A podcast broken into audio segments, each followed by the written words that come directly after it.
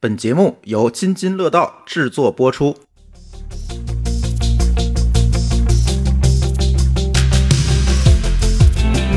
各位听友，大家好，这是科技乱炖啊，终于这次没有延期哈，这个保证了两周一更。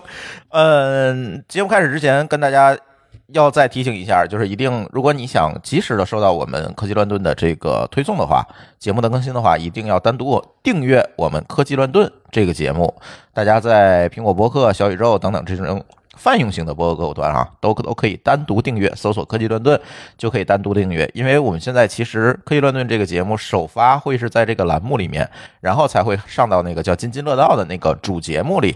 所以大家如果想第一时间收到更新，因为乱炖这个事儿呢，这节目就时效性比较强。如果你一个礼拜之后再听，可能情况就不一样了。所以还是希望大家这个啊单独订阅收听，这是一个。再有一个可以加我们乱炖的微信群啊，呃，微信群现在还有余位啊，还还有不少余位呢。大家可以加我们的乱炖群，现在最近里面讨论还是比较热闹的。怎么加呢？加我们津津乐道小助手的微信号 d a o 幺六零三零幺 d a o 幺六零三零幺，然后。你通过的时候，这个直接备注上，我叫加乱炖群，我就会给你拉群啊。这礼拜啊有点特殊，上礼拜吧，不能说是这礼拜，就是上个周末有点特殊。我们一群人呢就去参加了这个，哎，博客公社在北京组织的博客节。某个老师是去了，待了一天，是吧？说说感受吧。啊，我感受主要就是热。嗨，啊，因为那天就是北京下那个最大的大雨之前的一天。对，非常闷，非常热。当然，这个是个这个是个题外的感受啊。其实我的主要感受特别有意思，就是一种大型网友见面会的感觉。嗯，这个怎么讲呢？就是过去的网友，咱们都不知道对方长什么样。对，对吧？这个对方的这个这个形象，其实就是一个网络 ID。嗯，那这个播客播客节呢，就是把一帮播客主播拢在一起了。这头顶上每一个主播都有个 ID，就是咱们周围比较熟悉的这些这些 logo 都挂在那儿，然后下边的人一个都不认识。哎啊，就得这个变位。哎，这个感觉就特别有意思，很新奇。嗯啊，当然我们也可以假装都不认识，比如说主播之间啊，你。这时候你可以搜索一下，啊，也有的我们也有的主播，比如说丽丽啊，这个脸都快挡住了啊，对，社恐，对，那个我是觉得这次博客节有一点意思，是在于说。这可能是第一次大型的，上一届第一届博客节规模有点小，咱不提了。这是第一次大型的这个主播和听友在一起的一个交流活动，还蛮有意思的。你像那个我们之前参加的，像 Podcast China，可能更多的是主播与主播之间的交流。听友有吗？有，但是不多。这规模就是相对来讲比较小，而且啊，多数是以这种演讲为主。但是这次呢，可能就是以大家 happy 为主，所以呢，我觉得还蛮有意思的，比这种行业大会有点意思。对。而且我觉得，就是通过这次这个博客大会，我我我觉得有一个感受哈，就是我感觉可能真的这个社群才是博客的一个主要的呈现形式。这次给我印象比较深的几个博客的这个展位啊，一个是三好坏男孩，他们弄了一个线下聚会的品牌，叫弄，不是弄啊，弄，对，然后呢，在里面呃，他们的听友可以过去跟他们交流。啊，一起喝酒等等，这种交流的氛围非常好。再有一个比较热闹的是后端组啊，后端组的这个也是，我觉得都是靠这样一个节目形成了听友的一个社群，然后进而通过社群来建立这种更紧密的联系。我觉得这种模式还蛮好的，可能就有别于那种呃，怎么讲呢？就是我一个人在上面说，大家在下面听那种，可能哎，这个主播能够跟听友打到一片吧？我觉得这种形式蛮有意思的，大家也可以多关注关注这些节目吧。包括发发大王他的节目，大王是第二天来的，很惨，就是来了半天就 下大暴雨，就被迫进屋了。但是他那个摊位上也是有好多好多的听友去追星的，蛮有意思的。老高是第二天来的，来了没五分钟，然后我就开始撤摊了，然后他就默默的走了，一个小时吧，就站了站了一个小时。对，就就反正第二天比较惨，是第二天有一个暴雨的黄色预警，然后就要求必须这个户外的活动都要停，就就给大家带来了很大的一个困扰。第二天没跟大家聊太多。老高有没有粉丝过来相认啊？有，但是没见着啊。对他头一天来的嘛。我今天碰到了一个粉丝。哎呦，我今天去开会碰上一个粉丝，是那个大庆石油通讯公司的。啊，我可以我可以把他拉到那个论呃论论群里去。哎，我觉得可以，证明咱这个博客的受众的这个覆盖面越来越大了啊！老高都能被从重被人认出来了啊，不容易，不容易。呃他是做 IPv 六的哦，啊，可以，我觉得挺有意思。反正这一次博客节的一些总结啊，等等这些东西呢，呃，老袁和播客公社那边还在整理，回头回头整理完了之后，我们再看看转个公众号什么的。而且特别希望大家下次啊，可以跟我们一起来这个博客节一起参加。这次来的听友不少，但是呢，我总觉得可能门票挡住了很多人。这门票还蛮贵的，九十九一天，两天是一百五十多还是一百五十九啊？我忘了。对，还挺贵的，所以挡住了一部分人。看下次吧，下次，呃，如果有更多的赞助商啊，因为这次没有找赞助商，所以就比较穷。如果这下次有更多的赞助商，如果户外的这个交流活动能够免费能够进，那我相信可能会有更多的听友。对，这个播客节就说到这儿。聊咱正题儿啊，正题儿挺有意思的。那天看一条消息说，淘宝能用微信支付了。你们俩信不信这事儿？就是将，就是他说的是一个未来时，是吧？就是可能这个淘宝未来可以用微信支付了。你们觉得这事儿靠谱吗？这是应该的呀。你觉得是应该的，是吧？这事儿吧，我觉得虽然是应该的啊，但是我觉得可以分析有一个事儿挺有意思的。如果他们互相开放了，这到底是对谁好，对谁坏呢？到现在他们这两方也没有给一个回应，都是沉默，所以现在这个传言是不好说的。对我今天扒了一下这个新闻来源，挺有意思的，就是各个媒体都奔走相告，就是各种解读，是吧？但是，呃，最终追溯这个源头，其实是来源于《华尔街日报》的一篇报道，而且是《华尔街日报》中文版的一篇报道。呃，就大家就奔走相告。然后我今天去找的原文，原文上并没有说这件事儿，人只说双方可能考虑互通，但是并没有说。呃，淘宝能用微信支付了，这后面这些事儿都是大家脑补的，没这么具体是吧？没这么具体。我今天看那个新闻说是道琼斯的来源，哎，反正也离得不远啊。对，反正离得都不远啊，都是邻居啊。这反正感觉啊，这个很多事儿都是大家脑补的，而且呢，特别有意思一点就是，我又查了一下之前的一些报道，比如说之前因为反垄断的这个原因嘛，就是要求他们这个大型互联网公司能够互联互通，是吧？不能互相屏蔽。然后在那个时候呢，淘宝去做了几个小程序啊，淘宝特价版还有闲鱼都提交了这个微信小程序的申请，但是很微妙的是，这个申请仍在审批中。如果我们做过微信小程序的朋友们知道啊，这个微信小程序从你做了再到提交用不了太多时间，但是这事儿可能得有一两个月了吧，还在审批中。你说他在审批什么呢？这怎么说？我觉得啊，就属于大家的关系很微妙。呃，这可能我觉得也一方面也是因为这个政府确实是在管得越来越越严了。是一个原因，就是因为现在主旋律就是大公司的这个垄断问题，还有其他的一些问题吧，对吧？现在是风口浪尖儿。然后呢？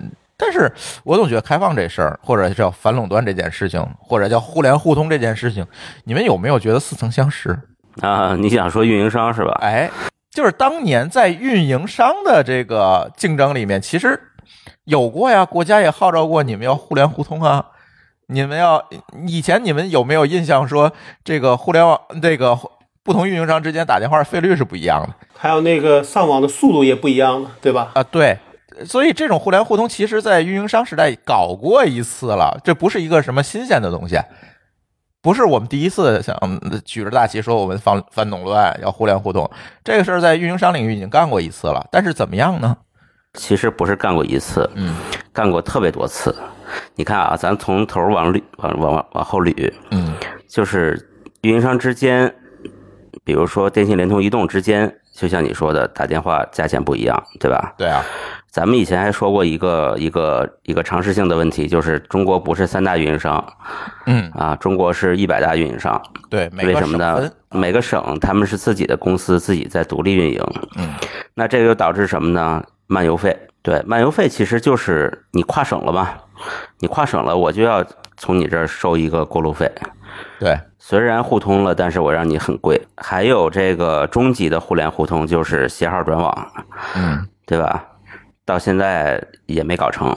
呃，不不不能说不能搞成，不能说那能搞能转是吧？但是这里呢，就是大家非常鸡贼的互相设置了很多条件，比如说就是我转了问题有点多。对我给你拉到一个全年包年的某个套餐里面，然后因为你有优惠活动，你就转不了网了。今年反正你就转不了了，啊，就经常搞这种鸡贼的事情。我总说这个，大家对这个互联互通应该有期待，我觉得应该有期待。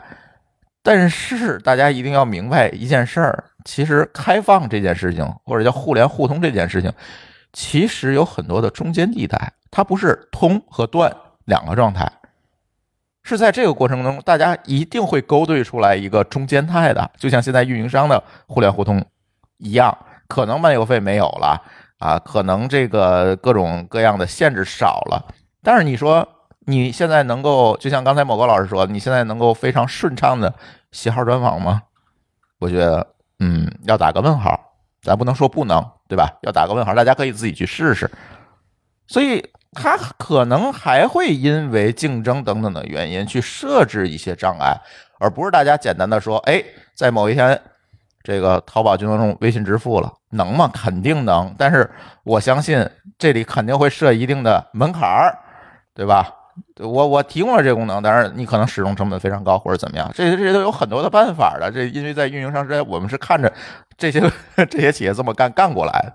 所以我觉得那天在群里有听友问我，说你们要不要蹲一蹲这个话题啊？我说可以蹲，但最后我觉得结论还是那俩字儿：且看。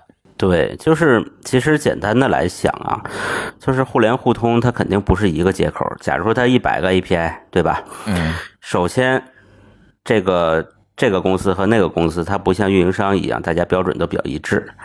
那两个互联网公司各做各的，谁知道中间差的有多远？好，现在假设标准一致了，这一百个 API 对接上，你对接的十个和十五个其实是不一样的，对吧？所以这个中间的模糊地带其实特别大。那我我可以跟监管部门讲说，我完全拥抱互联互通，但是我排期我要计划有要十五年，你谁来验证我这个事儿对不对？没错儿，对吧？所以这事儿呢，我觉得朱峰说且看啊，这都是乐观了。就别看了，就别想这事儿了，是吧？对，我觉得别想它了。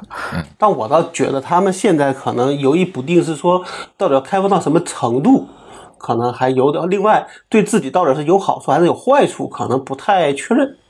嗯，我觉得肯定在揣测监管部门也互相拉锯。一个是揣测上边的想法，一个是对自己开放哪些东西有好有坏，在在纠结。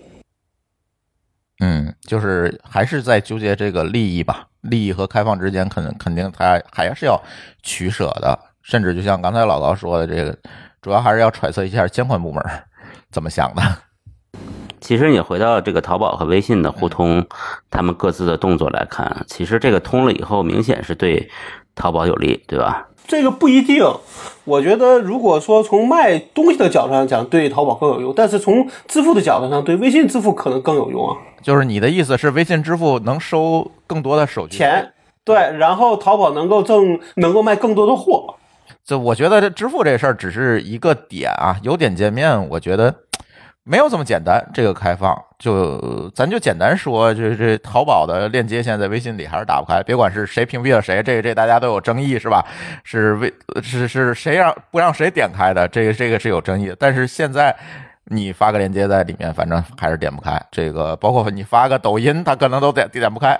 嗯，这肯定是微信不让他点，对，因为现在这淘宝那个，就是它不是有一个乱七八糟的跟乱码一样的那个东西吗？嗯，淘口令，这东西现在发到微信里都自动折叠了，你都展不开，嗯，对。那这肯定微信干的呀。就是互相在那啥嘛，在对抗嘛。对啊，你想开放这个东西是最好开放的嘛？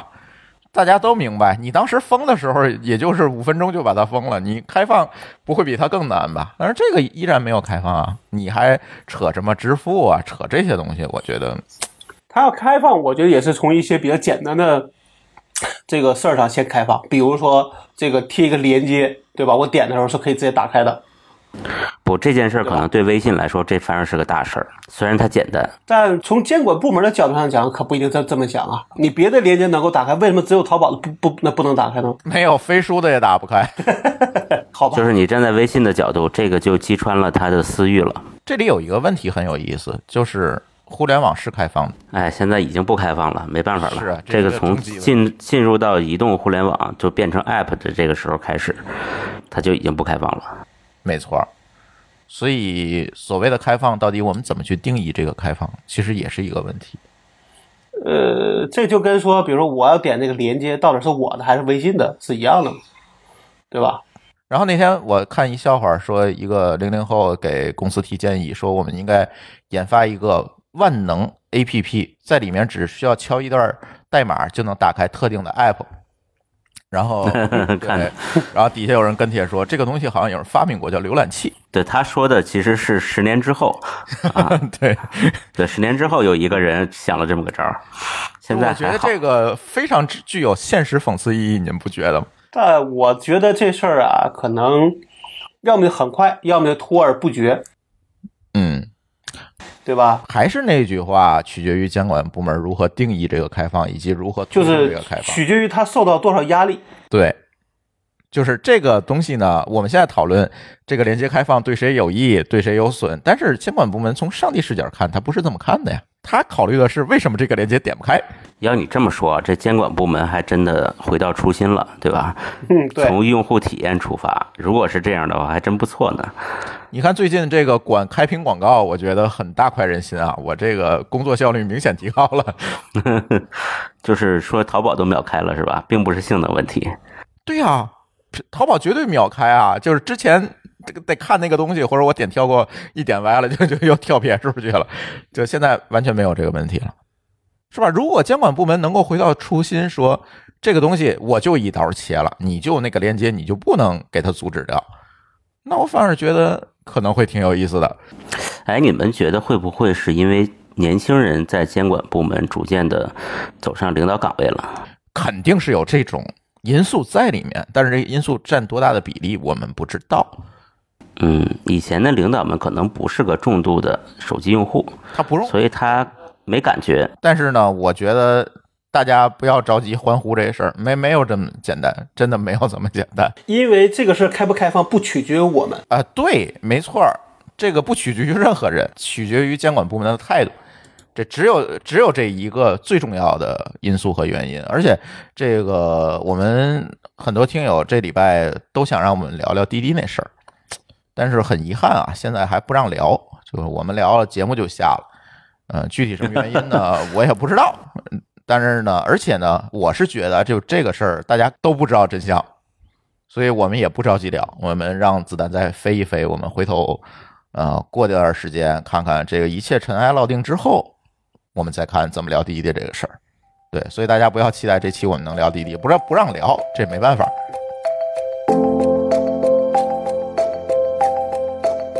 下一个话题，下一个话题还是跟改革有关系。你看，刚才我们说了这个要互联互通了哈，哎，紧接着大厂们取消大小周了，有意思吗哎，？这事儿可太逗了，这事儿。这事儿很逗。来，某个老师给大家讲讲前因后果。这个不就是这个头条嘛？头条非呃不能叫头条了，字节啊，字节内部做了个调研，假模假式的调研啊，说我们是不是应该取消大小周啊？大小周就是原来一一一周七呃一周休一天，一周休两天，间隔着，对吧？本来这个必须要说啊，法定的是一周歇两天啊。对，不，人家给加班费，不是不给，所以人家也没有错。这个事儿是这样啊，就是按劳动法的规定啊，这个加班时数是有要求的，而且加班不能是强制的。他每他如果每周加只是加一天是八小时，那他肯定没有超过的，应该是没有超过，应该正好。那九九六就不正好但是它是强制的，但它是强制的。但这种强制，如果给钱的角度上，你也不能说人家不对，呃是不对。这个如果从劳动法的角度来讲是不对啊。不是啊？那他我那我是我真有活干啊，那你说这个能？那你能说错吗？而且人家也愿意，现在没有哪个呃字节的人跳出来说，我告诉你说我就不想加这班，啊，这个吧是，就毕竟给的钱多嘛。你看对这里就发生了争议了，对吧？这个事儿，你等会儿啊，我还没说完呢。对，就是 字节不是扭扭捏捏的搞内部调研吗？这个时候，这个很多人其实当时跳出来说：“哎，我们不愿意，我们不愿意双休，因为双休这个赚钱少了影响收入了。啊。”这个字节这儿就还没有确定呢，那边快手咔嚓就改了，截胡了，他来截胡了，快？手咔嚓就改了。对我也不征集了，我直接就改了。对，然后在这个之后是字节现在是定了，是吧？对，啊，对，据我某位主播反馈是定了。对，然后呢，这个我就看到一些这这个字节的员工在讲说，这个确实是影响收入。为什么呢？你看啊，员工第一个年轻人居多，也没成家，周末其实来主要是摸鱼啊，多这一天在哪儿上网不是上啊？可能早早的也就走了，还能省点电费，吹空调。哎，早早的就走了。嗯比如说早晨十点才去，下午四点就走了。嗯，哎，拿两倍钱，对吧？这个钱还不少的，所以这很多人说，这个凭什么呀？这让我们减少收入，要不然我这周末在家待着也没事儿，而且搞不好这个活儿多的时候，我在家也是干。这个就像你说的那话一样，就是这个活儿他在他他在家也得干，然后这样的话就变成活活儿没少，但是钱少了。对，这时候你说，如果说有有人跳出来说，因为你双休了，对吧？所以我的目标要定低一点，我的计划要拉长。你说有没有有没有人敢跳出来说？我就相信是没有人敢的。对啊、那这事儿不就是降薪吗？很微妙这件事儿，你发现了吗？对，那么现在也就是说，其实大家现在都是靠在靠加班去加快速度，对吧？不管是竞争还是自己的产品迭代呀，还是开发呀，都是靠加班来搞的。但我是这样想，迟早有一天这个活儿干完了，到天花板了，真的没活干了，那一定也会取消，只是早取消和晚取消的区别。我觉得是这样啊，就是这个这么多年搞互联网的，我真心觉得字节或者快手，他们搞大小周，就是搞这个周末上班还要给加班工资这事儿，是特别厚道的一件事儿。为什么呢？其实绝大多数这么干的并不多给钱，这是其一。其二呢，大量的即使都是双休的公司，其实也加班加的很厉害。这个就是就像刚才说的，这活儿其实一点都不少。我在活儿跟别人一样的前提下，我还给你个双倍工资，这不是很厚道吗？对吧？但是呢，这事儿现在我觉得就是把这事儿砍掉了，那其实就相当于降薪了。至于我，至于老高刚才说的那个情况，就是说我这个会不会这个公司所有人都到了天花板，导致没活干了？我觉得也不容易。你看字节现在什么都干，它全世界以全世界为敌，这是为什么呀？嗯，那一定是高层在内卷啊。这就是咱们上期聊的话题了。嗯，就包括我现在碰到的事儿，不也是一样吗？对吧？嗯，你的事儿咱单聊。对，就是就是在我看来是一样的，呃，原因你看啊，就是咱们讲这个，就是公司内卷，员工内卷是怎么卷法？一个是加班，对吧？加班其实是个表面的内卷，就是说我我我加班，我表现的好，我看起来给老板看起来我非常努力，嗯但其实他可能在摸鱼，但这就是一种内卷嘛。嗯还有一种员工内卷，就是很多公司这个这个薪水的上涨是要靠评职称来的，它不是说每年什么什么的，因为它每年涨这个事儿呢，可能普调的很低，比如说只有百分之五、百分之八，但是但我们在互联网公司，除了这个。上市前可能股票增值很快以外，那你的现金部分要涨，大大多数是靠升值，嗯比如说阿里 P 七变 P 八，P 八变 P 九，对吧？那这个升值是凭什么升呢？就凭什么是你不是我呢？那这个事儿就看他的成绩啊或者是产出。嗯这个成绩和产出一定不是你写多少代码，你你写了一年写一千万代码，别人写了五百万，那就凭你，那这事儿那这手速这事儿对吧？那一定是可能会有一些什么创新啊，这个那个的成绩。那这些成绩呢，他不一定真的能做得出来，他可能就要去抄哎，啊。我我觉得你们聊的越来越那啥了。越来越对像你了，是吧？嗯，对，对，或者是做一些，呃，就抄这事儿不一定真的抄啊，但是他可能会重复发明不少轮子。嗯，造轮子个这就是普遍。这就是咱们看为什么大公司就是大的互联网公司什么东西都自己做，对，因为为啥呢他去采购不能算他的业绩。就是采购的人和做的人其实还离得很远，因为公司人太多了。如果说，比如说啊，我我举个例子，就比如说这个，举个例子说，比如你比如说，我现在想做一个，呃，做 IP 库我要做，呃，行吧，我要做 IP 库，但是呢，最后发现说别人已经做好了，那我去建议去买，好，你这个事儿是没有你的你的业绩的，因为那个库是买的。那只有说你把它变成说我要自己做一个，然后还得找找个名义说他得做的有多好，然后得那个得能够怎么怎么样，这事儿才能算他的一个升职加薪的一个理由。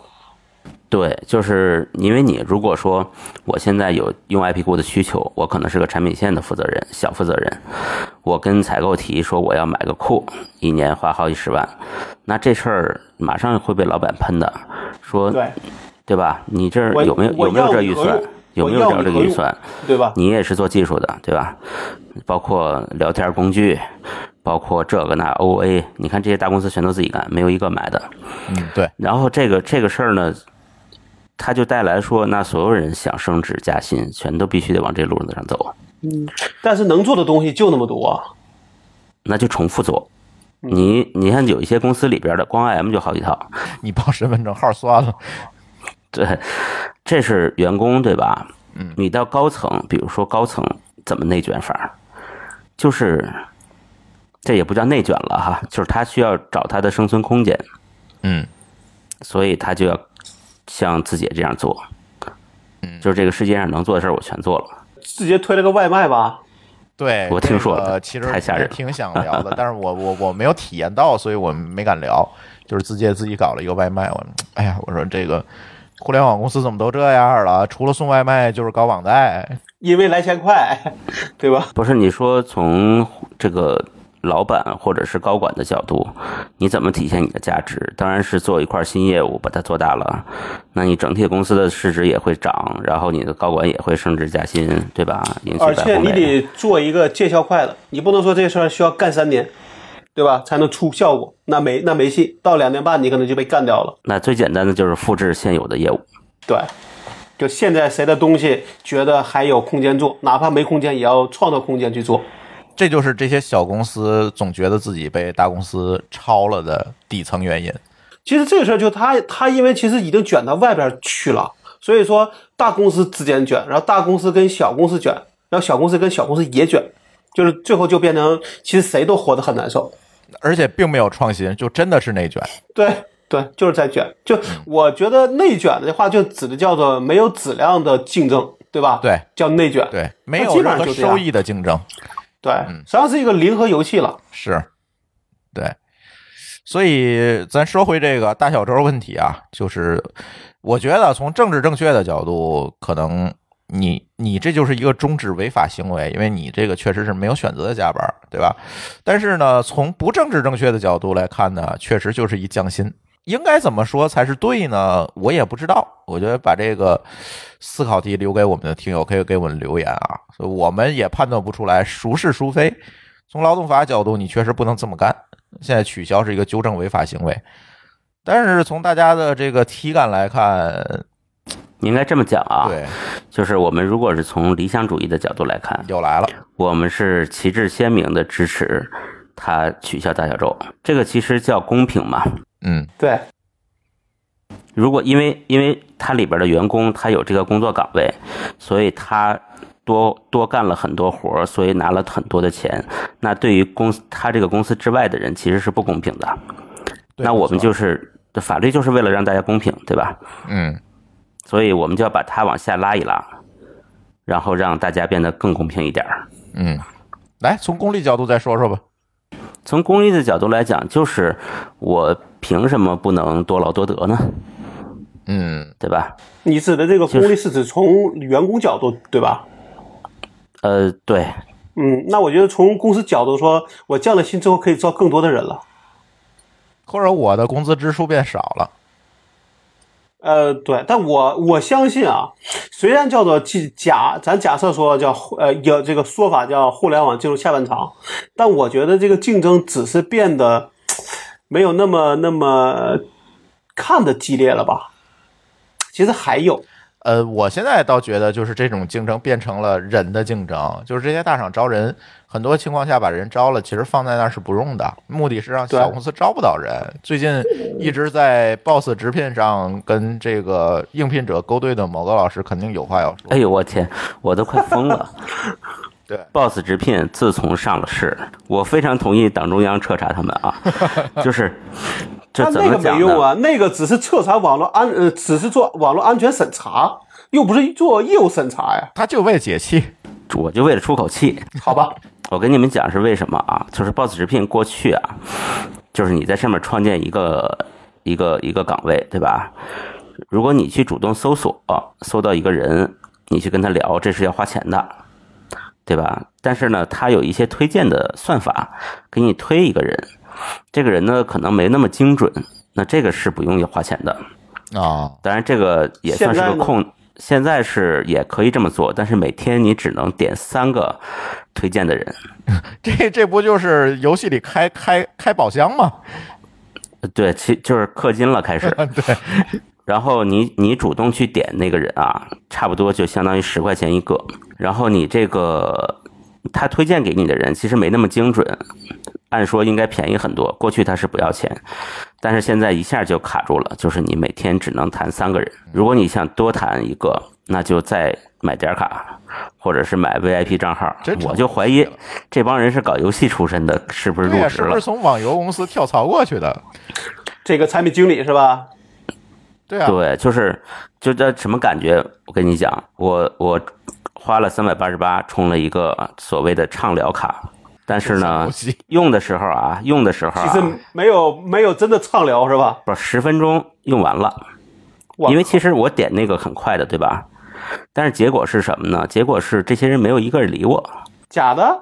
难道不是不是假的，就是因为你知道，Boss 直聘它不像微信似的，它是一个非常非常离线或者是异步的沟通工具。就是对，没有那么死死。就是更像对对，很多人可能他一个礼拜或者一个月上了一次，哦。所以他必须要靠量的积累才能够有足够多的回应。但是这个量我不能，我十块钱一个，我堆这量我真堆不起，知道吧？太贵了。然后我就疯了，这三百八十八就瞬间就打水漂了。这个 boss 直聘吐槽完了，咱回到招人这事儿。现在中小公司招人是越来越难，为什么呢？基本上你能见着的靠谱的人都被这些大公司挖走了，然后挖走了，他可能也不会用啊，就就放在那儿了，就是养起来哎是吧？养起来。让别人无让别人无人可招。对，这个是非常坏的，就是养起来，其实就有聪明人呢，可能还能在这个过程当中自己干点什么，成长成长。这个蠢的呢，在那儿领几年工资，他就尤其开发岗，大家都知知道对吧？你你不持续的去学习的话，你就废了。然后他把你便宜的再再一辞退，就声称为社会贡献岗位、贡献人才，就就就整天就搞这个套路。其实这也是一种内卷。那这个人内卷可能就是在更高层次上，就是在人在这个社会资源上的一个浪费。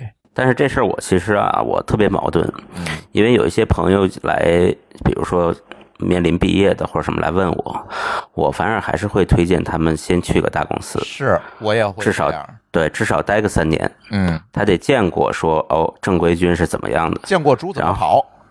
对，然后再出来，因为很多刚毕业到小公司呢，你发现他已经都掰不回来了，很多习惯，就是因为他没有形成这个职业习惯上的这些东西。所以我说就别待太久嘛，两三年足矣了。嗯，两三年弄跑就已经习惯了呀。我觉得还行。你看我，你看我在大公司待了七年，我最后出来也还，我觉得我也还能适应。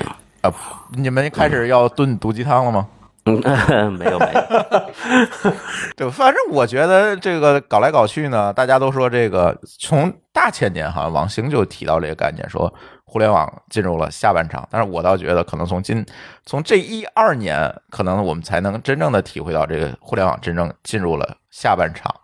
就是这个互联网被基础设施化之后啊，原先啊，这个互联网是个酒馆，是吧？大家呢是一小部分人的一个乌托邦，到现在呢，这酒馆变成了广场。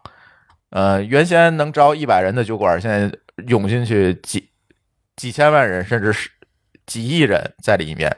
这个到最后呢，就变成一个什么呢？就变成了一个羊骨了，就看谁谁声音大了。然后你们在今天就就会发现，在互联网上出现了很多极端的言论啊，极端的这个思维啊，极端的这甚至说这个极端的网络暴力，大家都见到为什么要他要这么做？因为在这个里面，原先只有一百人的，有现在有几千万人的这样一个酒馆里，你想博得大家的注意，你只能搞极端，最后就是养蛊。这事儿怎么办呢？我觉得还没办法。那天今天下午呢，我还跟有台的那个巧克力老师在聊这个事儿。我说从传播史的角度，我们去看这件事情，这是一个会必然发生的东西。只不过以前我们在物理世界发生的，现在呢，我们回到互联网世界，再把它重演一遍，最终会变成什么？大家在各自建属于自己的小酒馆，把人分流。大家不能在一个酒馆里养蛊了。那最后就变成了我们现在说的烂俗的一个词，叫私域。这个词儿我真的是想用一个别的东西给它替换掉，但是我暂时没找到，是吧？但是大家明白它是什么意思就行了。就是私域和这个圈层内容可能可能会在起步，可能是会是未来一个趋势。我为了呃喜欢我的那些人来做内容，而不是为了大众。为了公共表达去做内容，因为这件事情你会发现现在越来越危险了。但这个问题，这问题就会带来减房的问题，信息减房的问题。你可以多买门票，多进几个酒馆，也有它的对抗方式。但如果你就想在一个酒馆里待着，那肯定减房了呀。对，但这是避免不了。实际上，没有互联网，你会不会减房？你也会减房的，因为这是你的社交圈子嘛。你的社交圈子一样会给你带来减房的。其实没有互联网的时代，天然就是减房。对，没错。呃，看你的圈子有多大，对吧？就像就就看你订什么报纸。嗯，跟你你跟什么样的人吃饭聊天了，其实是一样的。你会发现在物理世界发生的事情，回到互联网世界，我们又干了一遍，又重演了。呃，就是不可避免嘛。对，就避免不了。所以也挺好，所以这个趋势并不是那么可怕，毕竟发生过。对，它发生过，而且呢，会加速，我感觉会加速。尤其这几年，这个整个的互联网的普及率啊，等等一系列大家知道的、能说的、不能说的原因，都会加速这个过程。今天安迪老师还发条推，安迪老师大家可能都知道啊，这个著名的媒体人哈发条推说。他觉得啊，现在在中国的这个内容产业，大概都得放弃以流量为收入来源的公共表达，转向非公共表达或者封闭私域。哎呀，安提安提老师也中了互联网的毒哈，也也开始用私域这个词儿了，被我耻笑了一通。对，但是呢，我觉得说的是没错，只不过可能没有没有更，确实没有更好的词儿，暂时没有更好的词儿去替代私域这个词儿，但确实是这样。没有办法，嗯，不知道下面会怎么样。但是我倒是建议我们的听友可能要试着去适应这样一个世新的世界的到来，试着去从私域获取一些真正为你所做的一些内容。但我倒觉得还有一个问题，就是大家得在这个所谓的不管是酒馆还是广场上面，得有一个你自己能够瞄定位置的事儿。对吧？你才能，即使别人想卷你，也不一定能卷得动。你会发现，这就回到传统传，还是回到物理世界上来了嘛？对吧？物理世界上也是一样啊。你如果没有自己的定位，你对自己没有想法，随波逐流，那自然也不行啊。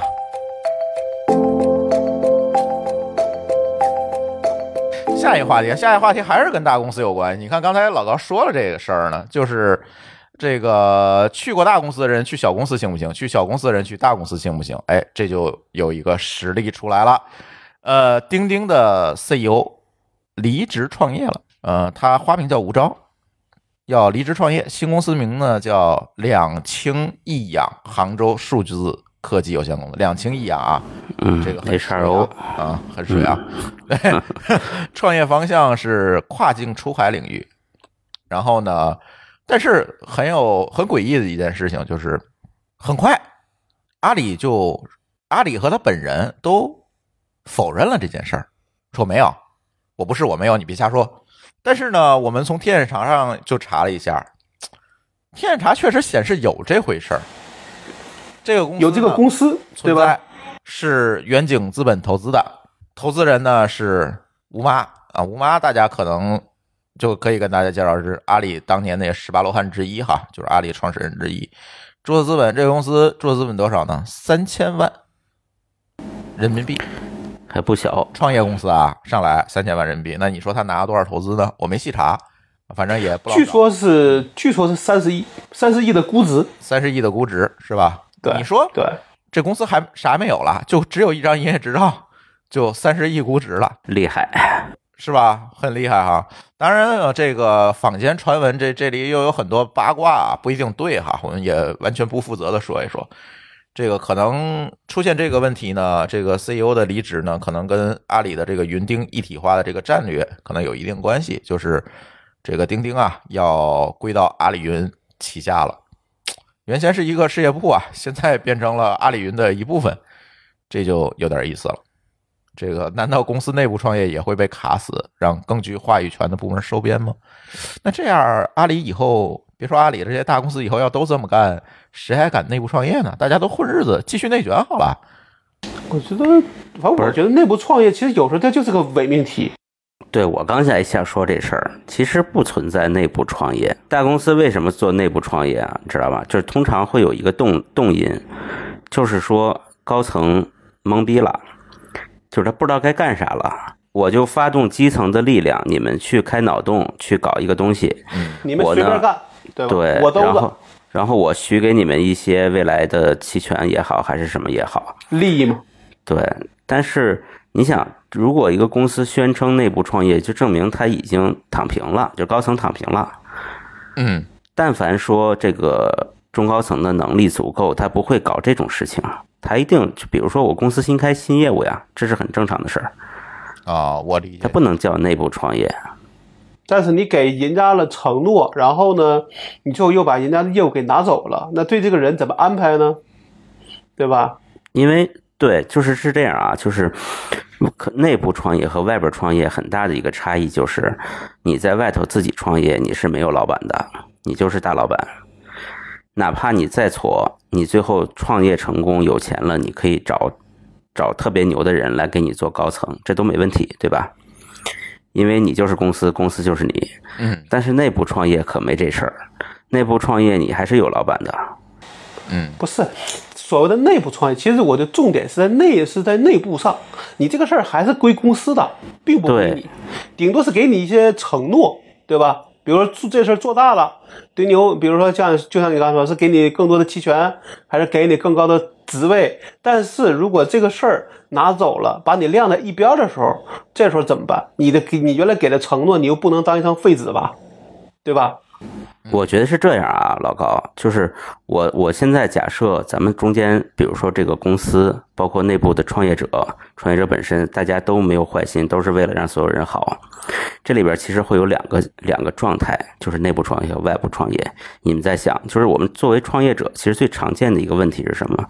就是我作为老板，其实我我自己跟不上公司的发展。这个你们能不能体会？嗯，就是就像张一鸣以前不是经常说他自己的学习压力特别大嘛？就是因为这个公司发展太快了，对这个创始人本人的要求其实是越来越这个。越来越高，而且这个速度会很快。对，这个这个它不是爬升是非常快。对，它不容你说我创始人可以学习个一两年、两三年到一个什么水平。嗯，那如果你是创业者，你是外部创业的，你是老板，那你你可以做的是什么呢？第一，你去死扛，对吧？第二，你即使扛不住了，你可能用你的个人魅力去找一些帮手。实在扛不住了，你当董事长，你雇一个 CEO。出让股份，但是公司控制权还在你手里。如果这个业务好的话啊，对吧？这是你作为一个创业者可做的事儿。但是如果你是个内部创业者，你想想会怎么样？因为你的老板，你老板的老板，他就看着你这你在创业，他在看着你的能力已经跟不上你这个内部创业的项目了。那他会做什么？他会让你去当董事长，给你雇个 CEO 吗？不可能，他会把你换掉。然然后你这个人就变尴尬了，当然了，因为你能力不足呀。对，所以很多人就说这个吴钊出来就是因为变尴尬了。不，我觉得不，呃，变尴尬是肯定，但不是因为他能力不足，是因为他他在那个能力可能没有地儿放了。对你原来如果承诺人家是是可以可以是个独立事业部，对吧？你现在又把东西都给拿走了，那你想你你你不等于打了自己的脸吗？但是这种内部的项目，这种分分合合的战略变化是非常频繁的，这个很正常。这是一个正常现象。但是今天我们讨论的不是这个啊，讨论的不是吴钊为什么出来，这这这个谁也猜不出来，对吧？这都是坊间的传闻。但是其实今天想聊这个大公司出来创业这事儿，我觉得挺有意思的哈。呃，那天我就因为彩虹同学，就是上期我们那位嘉宾彩虹同学，其实就是阿里的前前前前前就是很早的员工，是吧？所以呢，我就跟他聊聊，我说你算算你们阿里出来的这些人创业成功的有几个？然后他就使劲的掰着手指头在那儿算，完了也没掰出来几个。然后我好像又去问某个老师说：“你们某度当年出来创业的有多少干成的？”他好像也掰了好久的手指头没算出来。哎，然后我们就讨论这个事儿，有意思了。反正成的不多。当然，你说创业这件事情本来成功概率就不高啊，这都九死一生，九死一生，我觉得都不不止九十九死一生吧，反正就是这样。但是如果大公司出来的人创业没有显著的提高这个成功率，那大伙儿都看好大公司的人出来创业，是不是就是一个伪命题呢？这个大伙儿是指的是 VC 是吧？啊，或者是外界，或者是媒体都有可能，就是谁看好说说的就是谁。嗯，对，对，其实严格来说啊，我我感觉，呃，也不能说大公司出来的都不行，这个严格来说还是跟人有关系的，就是人的本身的素质要大过他的这个上家工作的这个状态，他到底是一个大公司还是小公司，那反正他这个人不行，那就都不行，对，这是一个总体的感受，对吧？没错。然后第二个感受是说，呃我发现大公司出来创业啊，有时候做大老板、做创始人还好，但是呢，他做做高层可能差一点，或者做这种联合创始人反而不行，嗯，为什么？这是一个问题。这个问题就非常有意思，就是大公司，因为它过去在一个很大的环境里边，有一个很大的平台去拖着它，嗯他有时候搞不清楚自己哪些是自己真实的能力，哪些是平台赋予他的。然后呢，但是他在公司里面会有很多这个平台赋予的能力是怎么赋予他的呢？其实是通过一套完整的流程和制度，他得到的能力。嗯那他到小公司的话，他试图仍然得到这个这个这个能力的时候，得到这个权利的时候，他就会试图复制这套流程和制度。那创业公司肯定就挂了嘛？如果这么玩的话，嗯啊，所以而且呢，还我还见过很多这种到创业公司当高层的前大公司的中层，嗯这个非常有意思的另外一拨人，就是比如说你是 BAT 的总监，你到一家小公司做一个 CTO，比方说啊，我觉得可能会有同样的问题。呃，这种人其实还蛮多的，嗯就是他其实也会觉得，你说我在一个我在我做个总监，我管好几千人，对吧？在这种公司里，对，搞不好好几千人，我到你这儿做个 CTO 怎么了？嗯怎么了？对对吧？但实际上他要求的素质还真不一样，就是不是人多人少的问题，你的能力的要求和素质要求都不一样。对，它就不是一个管理范围幅度的问题，嗯，它是一个就是两个活儿，就是中层和高层完全就是俩活儿，嗯。然后然后这些人也会就是也不能说结果不好啊，只能说会比较受挫这样子的，嗯，他就他就不适应嘛，对吧？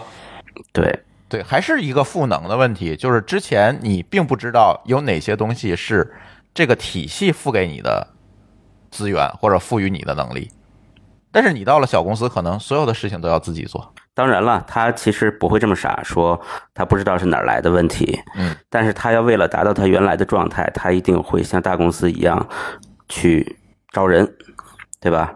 去横向扩充他的团队，但是这也就是以小公司的能力去按照大公司招人，那这事儿可能也很难，就高举高打？吧无。论是工资还是人愿不愿意来，这都是事儿。对，所以因为就是大公司和小公司面临的问题就完全不同，然后中层和高层面临的问题也完全不同，所以他在两个完全不同的这个领域斜着一跨，这事儿就特别容易搞不定。但是也有人能搞定啊，那个时候这个比较牛的人，那个嗯就是、就是叫什么，就适这种适应能力比较强的人了，对吧？对而且还别说小公司可能连方向都没有呢，对吧？大公司呢，你就是在一个比较稳定的事儿上边儿把这事情做得更精细、更好，对吧？那这个能力也完全的并不一样。反过来说呢，我看到大公司出来创业的人比较做的比较好的是什么呢？就是他真的是就是最大的那个创始人，这种情况反而还可以，是因为什么呢？有足够多的资源，这种情况啊，我我我思考过，为什么说他们这个成功率还比之前那种还高一点？是因为第一个，大公司光环可能能给他带来早期的，比如说天使轮啊之类的，对吧？这些钱比较容易拿一点。第二个是，其实他出来以后，他做了一个一把手创始人，就等于直接把他扔在地上了。他之前的那些习惯，大公司里面的东西，马上就忘了，因为没有任何人帮他。哦，就是他是最前面再说。嗯他是最前面挡浪头那个人。嗯你做高管不是，你做高管前面好像还有个 CEO 帮你挡着，对吧？嗯嗯嗯，但这个他最前面挡浪头的，他可能把那个大公司那些毛病遗忘的是最快的。或者就是说，他能受到冲击也是最猛烈的，对吧？对，这个一冲击呢，他其实就把大公司病冲掉了，嗯，反而他就比较拥抱这个创业的这个这个状态了。变化，对，在这个与此同时，他在经过一段时间，他在大公司的积累又会逐渐的发挥作用。嗯，对，所以这样子的其实还是不错的。但是这里有一个问题啊，你说的这些人可能至少要在大公司做到一个中层以上。对，你想嗯，如果我说这些人，前提就是你在出来之后，你会受到资本的这个至少高看吧，不说追捧，至少高看你一眼。高看你一眼是什么水平？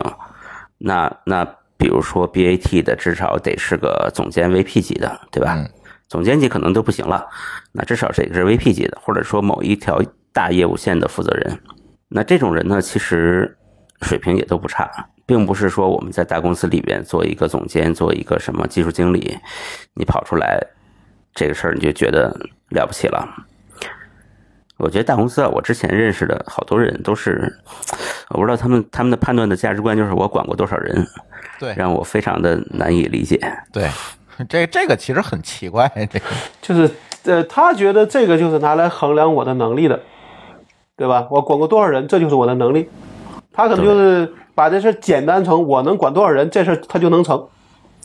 对，你说咱又不是招一个放羊的羊倌儿，对吧？对啊，啊，我我管过两万头羊，那这事儿你水平高，你比那个一万头羊的水平高。嗯，但是这两回事儿啊。我觉得这这么想，首先就已经进入了一个误区。现在的问题是在于说，刚才你们说的这都是中层网的 VP，甚至是这样一个级别人出来创业，可能会被投资高高看一眼。我觉得某个老师说的还是非常有道理的，对吧？这个确实，他在这个职位上所需要的能力，所要付出的这个积累是拿出来去做一个创业公司，可能还能成。对吧？最起码说能够提高这个，当然也分人哈。但是现在的一个趋势是，我一个 BAT 出来的程序员，我可能拿投资都会比同样的一个素人要容易得多。那这个事儿我其实现在是不太能理解的。但是这些年好多了啊，就是我们如果尤其今年这个形势不太好，可能大家就审慎了一些。以前某些咱就不点名了，我是知道的，某些投资的这个机构就投大公司出来的，也不看刚才某个老师说这些前置条件，就是大公司出来我就投，还投什么呢？还投名校出来的啊，哎，这事儿其实你有没有发现，其实特别像招聘？对特别像，就是咱招聘的时候，咱们会讲，嗯就是有好多人会吐槽说，哎，为什么你就招九八五二幺幺？嗯你难道我这个普通大学的都不行吗？当然不是，但是因为比如说我我一个大公司，我招聘我一年要招好几千人。上万人，那我肯定找一个效率最高的方式，就拿学历、拿学校去筛嘛。但是投资跟招聘它不是一个逻辑啊。不是他的，我跟你讲是这样的，因为我们就我这个学历我是知道的，又来他好了他就是拿，他就是拿这个来就当做一个门槛儿，明白吧？他就觉得说，比如说你能考上清华，那你一定有能，一就是至少比那种没考上的有能力，他就赌这个事儿。而且你的学习能力啊，各方面也都能够适应，肯定比那种没有上面去的强。我就赌这种人，对吧？怎么怎？当然他肯定他也会聊，不是把那种特别这种，比如说那种这比较呆的人可能会筛掉，把那种就是他看，比如说可能沟通能力差的也会筛掉，对吧？然后把剩下的那些人再他去投。这事儿你发现其实特别有意思，就是其实就是三个点，第一个是说大公司，第二个名校，第三个赛道好。然后他用这种方式来筛，那就说明两个事儿，两个可能。第一个可能就是他的找他找他要投资的项目真的非常多，对他已经无法仔细甄别了，对，他要先用这种方式去砍几刀。那第二个第二个可能的事儿就是，项目没那么多，但是他看不懂，他看不懂也只能这么砍几刀。就只能看人了，对，对吧？就是就实在是投资的人可能是外行，他也听不懂别人说什么，咋办呢？嗯，那我看简历吧，对吧？那变招聘了吧？其实，在毛讲的，这就是一种面试。但是我要说结果呀，结果是这个投资机构还是不点名啊，这个投资机构的投资成功的概率也并没有比别的机构更高啊，或者说其实很差。那你们又怎么解释这件事呢？你看刚才我说的那两个可能，一种可能是他的来的项目实在是太多，对吧？第二个可能是他自己的人看不懂项目。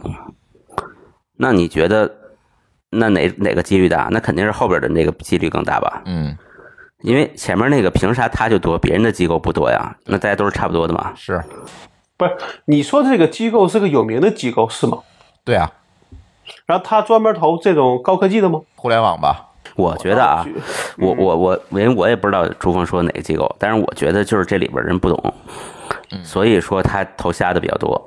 我倒是同意那个前一段时间那个谁投了那个泡泡玛特的那个麦高啊，麦高说这话，我就对了。就是他说，二十年前大家在做 VC 的时候，大家都会聊说这个公司未它未来是什么样子，终局是什么样子，对吧？而现在大家聊的都是啥？就是这个公司谁能我投了他之后谁能接盘？对，就是你不在意这个公司到底做的东西有对所谓的社会、对所谓的用户有没有价值，而在于说我能不能把它把它卖给下一轮，比傻游戏了又那那又成。那这种情况下，我觉得如果这么干的话，那可能他挑的都是那种比较热门的，然后又看的比较酷的，但这种东西可能并不是真的有用的，那可能他本来就会失败。今天你看那个新闻，说那叫一二三吧，嗯，就是所谓的衣橱创业，对吧？溢叫衣橱赛道，到现在一个公司都没有了。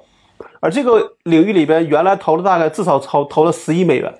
对衣橱这件事情，其实我们后面确实也是在想聊，呃，也蛮有意思的。因为我那天跟咱们厂长来了那个合作的投资机构华创资本的那个投资人，我们还专门聊了这事儿，特别有意思。就是在这是在那个报道之前聊的哈，很有意思。这个有意思在于什么呢？就是他在分析这个衣橱这件事情为什么在国内。做不起来，其实，在海外那个对标的公司都已经上市了啊。这个在国内为什么做不起来？是因为国内有个东西叫淘宝，就是大家因为买因为买东西太方便了，太便宜了，太主要还是太便宜了。嗯，对，所以呢，这种租衣服啊、衣橱啊这一类东西，这一类的公司都没有做起来。但是我记得我印象中里边有一个租的是高是高档衣服的。如果按你刚才讲说淘宝的东西太便宜，会导致那些租普通衣服的倒闭，那为什么这个高档衣服它也会倒闭？难道是因为大家没有这个意识吗？呃，这个我也知道原因，但是我留个扣儿，这回头在那个厂长来了那个档节目里面，咱单独跟投资人去聊这件事情，很有意思。这这个生态在国内确实就像播客一样，就是在中国聊播客跟在北美聊播客，其实它不是一个东西，是一个道理。那么，那么咱们现在想，就是说，如果说这这个机构，你刚才说那个机构投的都是按照咱刚才说的，是以下一轮能谁能接盘，加上什么是找美国的那种欧美的热点去投，那他大概率就不成功。你无论什么人他来，他也不成功，对，就是这个问题，那就没对对，他就没戏，对对吧？就是这个问题。所以今天我们讨论的就是 大公司人出来创业的这个成功率问题嘛。我总觉得可能这几年大家在回归这个，呃，叫回归初心吧，就是慢慢的可能对这种名校啊、大公司背景可能也没有这么迷信了，不像在当年一样，也是因为大家慢慢的这个回归理性了，就是我们更多的是看这件事情的本质。看对，就是看项目，对对吧？其实那天就是老高刚才提到的这个呃麦刚那个那篇文章，其实我觉得写的真是蛮好的，但他不是投资主流啊，但是他的成功率高啊，嗯，对吧？是不是主流？我觉得不重要，重要的是在于，嗯，哎，这个投资的话题我，我觉得可以单聊，是吧？但是我我们今天聊的还是这个大公司出来人的这种迷信的问题，我觉得没有特别大的必要。当然，也不是针对钉钉的这个 CEO 出来创业这这这个事儿的本身，就是突然聊到这个话题，想到这样一一个现象，我觉得。那是那是因为人家上来就三千万就这个注册资本了，呃，对吧？对，而且他好像是把整个钉钉原来的团队都拉出来了。为什么？是因为钉钉的前 CTO 在我的朋友圈里，今天我看到他发招聘了，就是这个公司的招聘，嗯那就是说其实已经在慢慢启动了。已经在大家否大家否认，只是希望大家不要盯着他，嗯是吧？对，有可能。对，这这个也蛮有意思。反正嗯，我觉得未来创业还是不是有机会这件事儿，那天我也跟很多朋友去聊过，未来创业机会到在哪儿，或者是现在的这些创业者都是什么样的一些人？我觉得还是要给我们另外一档节目去导导流，就是我们厂长来了这档节目，大家可以在各个泛用型的播客客户端来搜索“厂长来了”。哎，这个节目，然后单独订阅是吧？我我们最近呢会找很多的这个类似的这些创业者，我觉得就是我那天在我们的 Telegram 群里，其实跟听友聊聊的比较深这个话题，就是他觉得你这是不是收人钱做广告了？呃，还真没收钱，不好意思。对，再者呢，我觉得如果这个创业者只会吹牛逼，说我在大厂、在名校的这些经历，我出来怎么怎么样，那对不起，我也不会请你。因为呢，常常来了这档节目，我们其实在录音之前会做很多的筛选工作，要再提前做很多很多的功课，我来确认这个创始人是有的可聊的，而不是上节目吹牛逼的那种，我不会请的，那种也没有意思啊，对吧？就没有意思，那就成了你的 PR 了。我我我我都没收你钱，我让你 PR 来吗？对，其实常常来了不是一个软文或者是做广告这么个作用。对，还是讲故事。有那么多的 PR 的地儿，没有必要再做一个只做 PR 的地儿了，关？键是你在博客上做 PR，有几个人听啊？对啊，也没那个耐心听一个小时啊。呃，对呀、那那得是什么 PR 啊？是自嗨型 PR 是吧？不过刚才你说那个创业机会的事儿啊，我多说一句，我觉得创业还是有机会，只不过在未来的创业机会呢，慢慢的都是不是那种在公众视野下非常可见的机会了。确实是这个，就像我之前聊过一期，就是所谓深水区嘛，嗯，就是它的机会慢慢的都是。呃，通俗点说，都是闷声发大财的机会变得多了。所以可以就是，我觉得就我比较同意某个老师这个观点啊，就是创业不是以前我送个外卖、弄个共享单车，可能就就就能跑好几轮儿，然后还呃跑得好，可能还能套现走人的这么一个过程了。可能慢慢的会进入深水区，而这个深呢，可能是技术沉淀上的深，对吧？也有可能是你对市场、对渠道的掌握的能力深，也有可能是你对某种东西的理解深，它都叫深。但是对，对，但是可能那种浅层次的商业模式创新，我觉得可能不会有那个很多的。那一定会越来越少的。对，你看字节都做外卖了，你说你再做个外卖有机会吗？不可能，我觉得现在就是说，你就那天特别有意思，就是有个人在我的那个文章后边留言，他说，一旦你这个事情被被被被大公司抄了，你就已经败了。嗯，我我这个话我最后我就没回，因为我觉得这种事儿，呃，嗯，你真的没发现。那那你怎么知道说你做个东西，他他这些大公司他他他就不会做呢？最后是内卷的呀。你东西再小，他也会觉得只要对他有用，他就会做。这个思路过于过于犬儒主义了。对呀、对呀、你就败了。后来我那个我就我我就没有把它选出来，我就让他说就留在这个后台了，因为我觉得这个话我也不认同。是，咱们不要谈什么主义啊，我觉得这是咱们节目的禁忌。但是总觉得你这么说确实是有点绝对了。行吧，我觉得老高这个事儿呢，大家知道的，我觉得知道听友挺多，毕竟那篇文章十万加了，不知道听友呢也有。但是呢，对于不知道的听友呢，我们留个扣儿。这个事儿呢，我们找机会可以单独聊，因为这件事情呢还在进行中，然后最终这个事儿的结果怎么样，可能还取决很多的因素，对吧？所以我们今天不深入展开老高这件事儿啊，但是可以留个扣儿，做个预告，是吧？回头请老高讲讲这个厂长是怎么哭的，赢的好吧？先哭再赢嘛，不？就是赢了才讲，对哭要是哭了就不讲了。哎，这就不厚道了，是吧？